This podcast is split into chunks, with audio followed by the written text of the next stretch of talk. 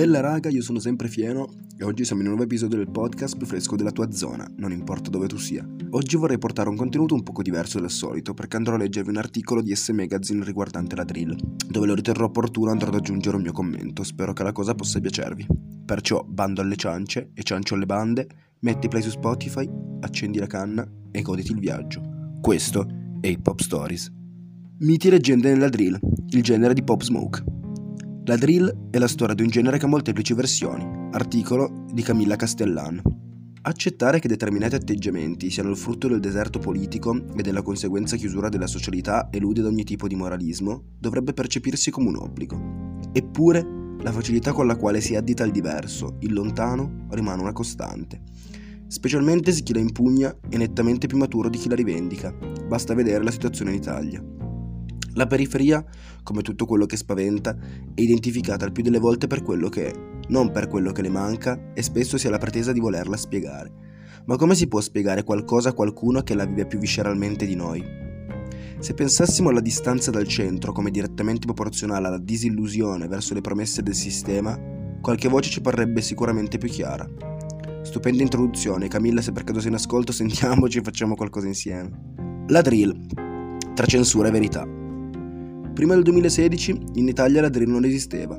Mi correggo, se ne parlava in maniera unilaterale, era qualcosa di violento, insensatamente brutale. Ma per andare oltre quei titoli clickbait generalisti bisogna partire dalle origini, e due sono state le città madri di quello che senza azzardo sarà il genere del futuro. Chicago.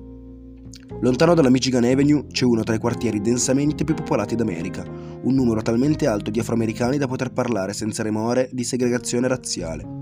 Intorno al 2010 le strade di questi sobborghi hanno iniziato a sentire un nuovo rap, qualcosa di strumentalmente molto simile alla trap, ma con un'intensità tale da non lasciare indifferenti. In poche parole, la drill era pronta per nascere. Un anno più tardi arriva Bang e tentare di spiegare cosa sia la drill diventa indispensabile. Kate Cozart, meglio conosciuto come Sosa e ancora meglio come Chief Keef, incide un successo dopo l'altro. I primi mixtape, e in particolare Back from the Dead, diventano virali a tal punto da incuriosire le major. Universal gli offre un contratto firmando così un successo locale immediato. Ma chi meglio di Kanye West può imbastire un novizio? E così un remix è sufficiente per proiettare la musica di Cozart in tutti gli Stati Uniti. E come sappiamo bene non è la prima volta che Kanye mette lo zampino all'interno del successo di qualcuno. Insieme a lui, Lil Dark, Lil Reese e Mose, forse il più giovane, 13 anni appena, e Frido Santana, cugino di Schiff, pubblicano in appena un paio di anni una quantità enorme di singoli album, guadagnandosi l'attenzione dell'interno music business mondiale. Non si tratta quindi di un genere da intendere come semplice sostituto del gangster rap, ma di un fenomeno con una propria identità, tanto forte da influenzare l'immaginario di artisti più distanti in questi ultimi dieci anni, oltre ai confini della C-Town. Brixton. La storia del trasporto del genere nel Regno Unito è forse un po' più complicata da intendersi e quella sulla quale più testate non smettono di puntare. Londra è una capitale che contiene moltitudini, eppure, su di un treno diretto verso posti come Elm Park o Walthamstow, quell'opulenza architettonica viene rimpiazzata facilmente dai blocchi delle case popolari. La UK Drill è parente dell'omonimo sound di Chicago. Gli artisti sono giovani. Chief Keef, qui ha il nome di Losky, e il suo singolo di debutto esce a 16 anni, stessa età in cui Sosa firmò il contratto per l'etichetta. Il sound è ugualmente cupo e si alimenta della stessa realtà marginale americana. Questi video hanno fatto in modo che quotidiani come il Times o il Mirror cucissero addosso al genere l'appellativo di musica demoniaca, atta ad incitare la violenza e soprattutto fattore decisivo per l'aumento di omicidi su commissione. Gli omicidi che affliggono Londra e le altre città del paese sono direttamente correlegati alla drill music, un genere ultraviolento che si sta diffondendo sempre di più nel Regno Unito. C'è poco spazio alla manipolazione in questa frase pubblicata sul Times, alla quale segue un elenco di rappresaglie tra gang nate in musica, cresciute sui social e finite in strada. Nei video le gang si provocano, parlano di cosa hanno intenzione di fare e dei rispettivi bersagli, ha dichiarato alla LBC Radio il commissario della Polizia Metropolitana di Londra. Scotland Yard ha richiesto ed ottenuto la rimozione da YouTube di 30 video ricollegati alla scena drill, oggetto di perizie ed indagini vere e proprie in quanto riconducibili ad effettive aggressioni tragicamente concluse. Particolare attenzione desto un caso del 2018.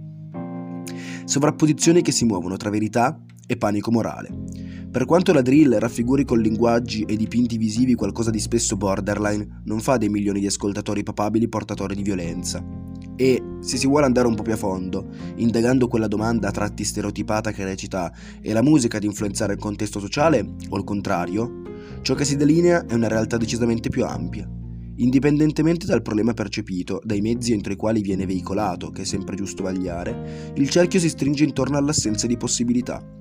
Quando l'austerità cresce, nella stessa misura aumenta il crimine. Poco da aggiungere a tutto questo ripeto, Camilla è stata bravissima a scrivere questo articolo, soprattutto per come riesce a collegare il contesto inglese della musica drill al contesto, potremmo dire, quasi mondiale che stiamo vivendo tutti nell'ultimo periodo.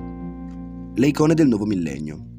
Si può dire che a tutti gli effetti, in un'ottica più internazionale, la drill sia scoppiata lo scorso anno. Irlanda, Australia e Germania hanno accolto in prima linea il genere più di ogni altra nazione.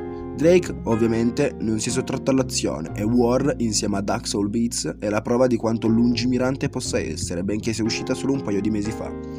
Rintracciando il percorso di crescita della drill però è impossibile non citare Pop Smoke. Pop è tutto quello che nell'immaginario collettivo è Brooklyn e la sua ascesa è stata rapidissima.